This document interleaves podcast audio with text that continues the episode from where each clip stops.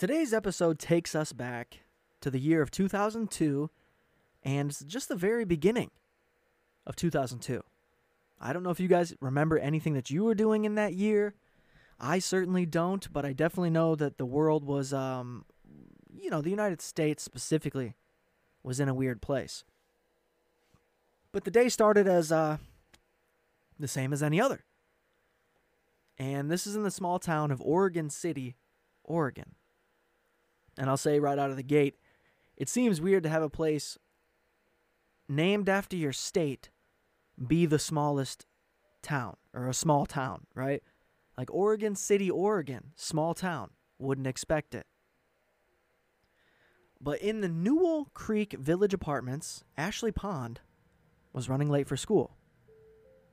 At around 8:15 in the morning, she said goodbye to her mother and headed out the door for a bus stop, only a few minutes away at the top of the hill. Ashley was a bright, bubbly 12-year-old girl. She was popular and well liked by other students, and she enjoyed swimming and dancing. Knowing that she usually participated in dance practice after school, Ashley's mother Lori didn't expect her home until shortly after 6 p.m. But Ashley didn't arrive.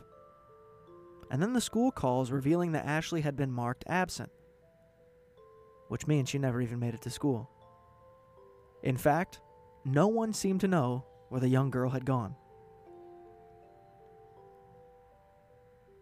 With none of her clothing or belongings missing, Ashley's mother thought the odds of her daughter running away were slim. The authorities agreed, and they quickly began an investigation. So, as you see, today's episode is about a young girl and bad things, and it just it resonates with me for the fact that I grew up in an era, an area, and an era where you were by yourself a lot. You did walk home from school. You did walk to school. You got yourself up and around for school. Right? There was a lot of times in a lot of households where you didn't see mom or dad until dinner time. Right? Five, six o'clock. Now you see mom and dad.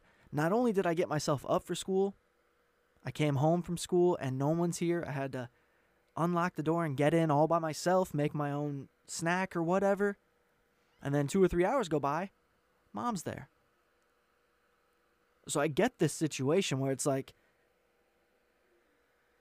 you know, if somebody really wanted to take me or take anybody uh, in my neighborhood, they probably could have. If they thought that that was an option. Because essentially that's what this is. It's a it's a kidnapping of a young girl who for you know, for uh, at least a small amount of time, everybody thought was at school. And that's one of the worst parts is there's this time lapse that's gone. There's these hours that are missing. And if you can't fill in those gaps, you can't really say what happened. You might be able to, but it's certainly going to be more difficult. So the FBI actually comes on board, they get involved, but unfortunately, it doesn't have any new results. But suspicion did quickly fall upon Ashley's biological father, who had been convicted of sexually abusing her during visits to his home. But he wasn't the only suspect. According to the investigators, there were some 90 registered sex offenders within one mile of the Ponds apartment complex. Television crews interviewed classmates, neighbors, and others in the area. Among those who appeared on camera was 13 year old Miranda Gaddis. She was a close friend of Ashley's. But little seemed to be happening with the investigation until two months later, the town of Oregon City was once again shaken to its core. On the afternoon of March 8, 2002, the police received a call that must have seemed like deja vu. Miranda Gaddis, weeks after giving an interview about the disappearance of her friend, had also failed to show up for school. And the similarities with Gaddis and Pond didn't end there. Miranda actually looked a little bit like her friend, and they walked up the same hill to the same bus stop each morning. Originally suspecting a stranger, the striking similar circumstances and absence of any sign of struggle led authorities to consider whether the culprit lay closer to home. The story soon exploded, garnering national headlines and generating frenzied speculation about a serial killer operating in a small Portland suburb.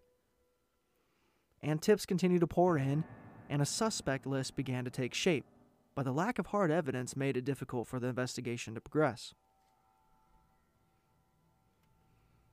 So, of course, that is odd. That is so strange.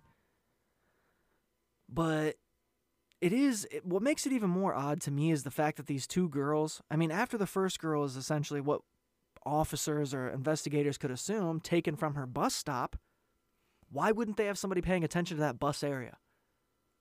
Why would any parents be letting their kids, especially their young young daughters, go out there by themselves? It doesn't make any sense. That doesn't add up. Because if that's the initial theory, there should have been somebody there, whether it's an off duty officer, one of the parents, somebody. But instead, they're just like, no, it's cool. You, you should be fine, right? But it makes it even more terrifying knowing that this young girl had just been on TV talking about her friend, her missing friend. And then she falls victim. What what the hell is going on? I mean, so many questions. But it's obviously, to me, it's somebody that isn't new to this. To leave no clues where the FBI can, you know, assist in any way. That's somebody who's been doing this or somebody who's certainly not working alone.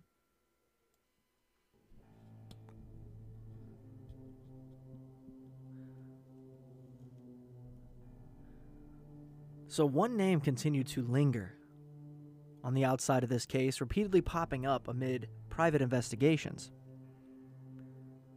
Ward Weaver. Weaver had a daughter, Mallory, who was friends with both Miranda and Ashley. The girls often had sleepovers and extended stays at the Weaver home. A teacher claimed to have once seen Weaver passionately kissing Ashley. A family member asserted that the young girl had spent nights sleeping in the older man's bed. Most damning of all, Ashley herself had accused Weaver of raping her months before her disappearance. Tipped off about the bushy haired man at the top of the hill, a local TV reporter tracked Weaver down and requested to speak with him in his home. So, of course, seeing a picture of this guy, that's the last type of person physically that you would want around a bus stop okay? For any reason. Early morning shit. That's just that's so weird. Why is he here? What the hell does he want? You know? And then to think that these girls were actually spending time in his home around him and, and his family and he essentially put himself in this position to take advantage of these girls. So maybe if he did show up at the bus stop while they were there, he might have just said, Hey, you guys just want to ride to school? And they never made it. Rather than fighting and saying somebody just straight took them, they might have actually got into his vehicle willingly because they knew him. Now, to me, I feel like many times we do cases and the person who has committed the crime or the murder is someone close to the victim. And I think most investigators and homicide people will say the same thing. Look closer. You know, don't don't throw out a, a wide net, if you will. And that's scarier, right? That's scarier to essentially put your trust in somebody, think that they're a valued human and they care about you, at least to a certain extent. I mean, to be offered a ride to school thinking, oh man, this is cool. I get to go to school a little bit earlier. I get there before whatever it may be. There is good things to it. Otherwise, why get in the car only to never see your family and eh, just go through a horrible it's fucked up. Plain and simple. But I think about it like many of us could have had that experience where it's like, oh yeah, we get in a car with somebody who is a friend of the family. You know, they might not be a relative, only to find out that they had nefarious ideas in their head. Like what? I mean, it's unfair. Now, during a bizarre and wide ranging interview at his home, he professed his innocence. He said, I didn't have anything to do with it. He actually gave the reporter a tour of his house.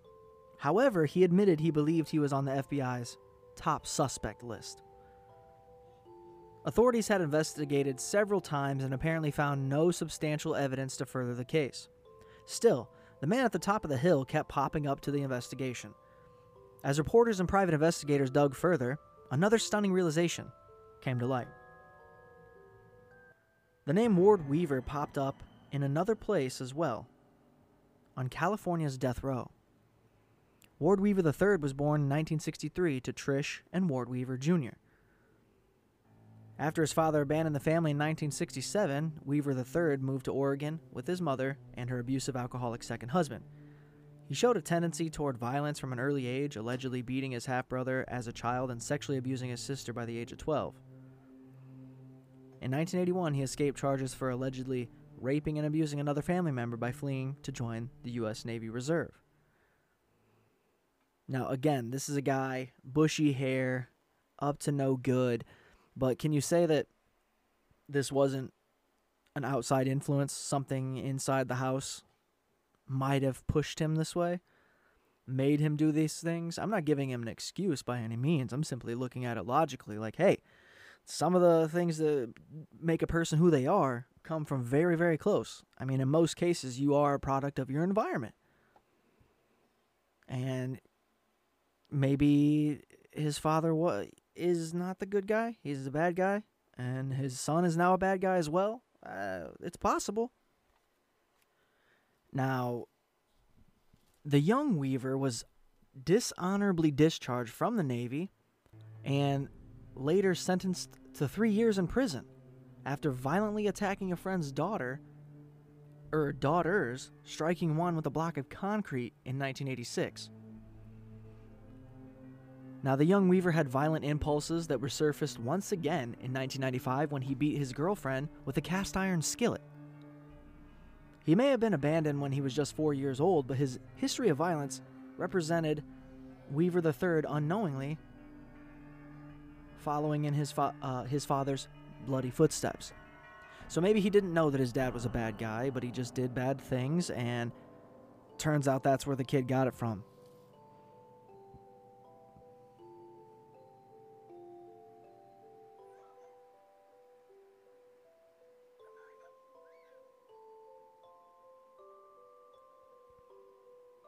On the evening of February 5th, 1981,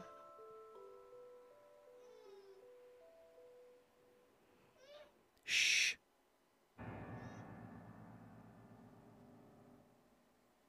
On February 5th of 1981, a passing motorist discovered a horrific scene along Highway 58 near Tehachapi, Tehachapi, uh, California. A young man named Robert Red, uh, Radford was lying along the side of the road with blood flowing from his head and pooling around his body. It was apparent he, he had been savagely beaten. Paramedics rushed quickly to the scene, but were unable to save his life. Checking the man's identity, police discovered his car had been abandoned on the highway nearby. Inside was identification belonging, belonging to 23 year old Barbara Levoy. Since the young woman was nowhere to be seen, police immediately launched a search.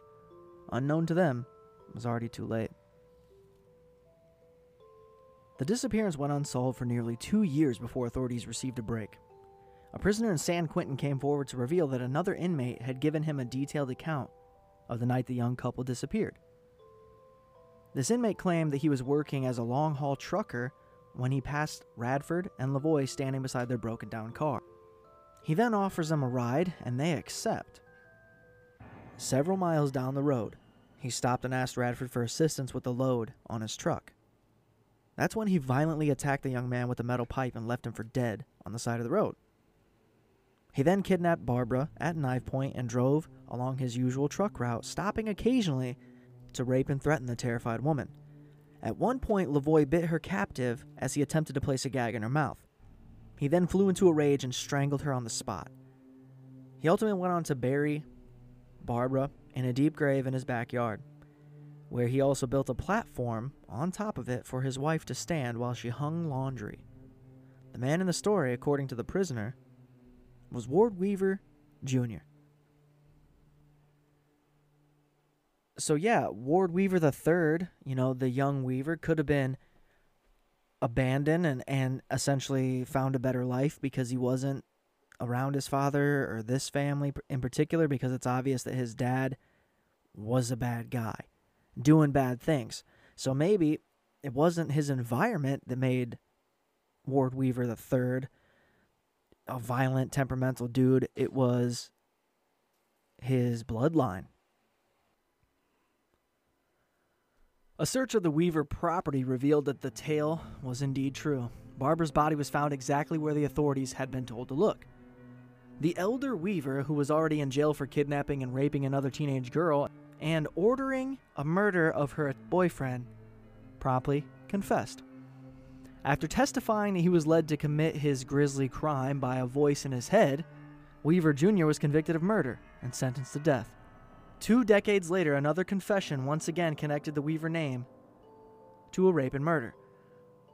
It began with a call from Francis Weaver, the 19 year old son of Ward Weaver III.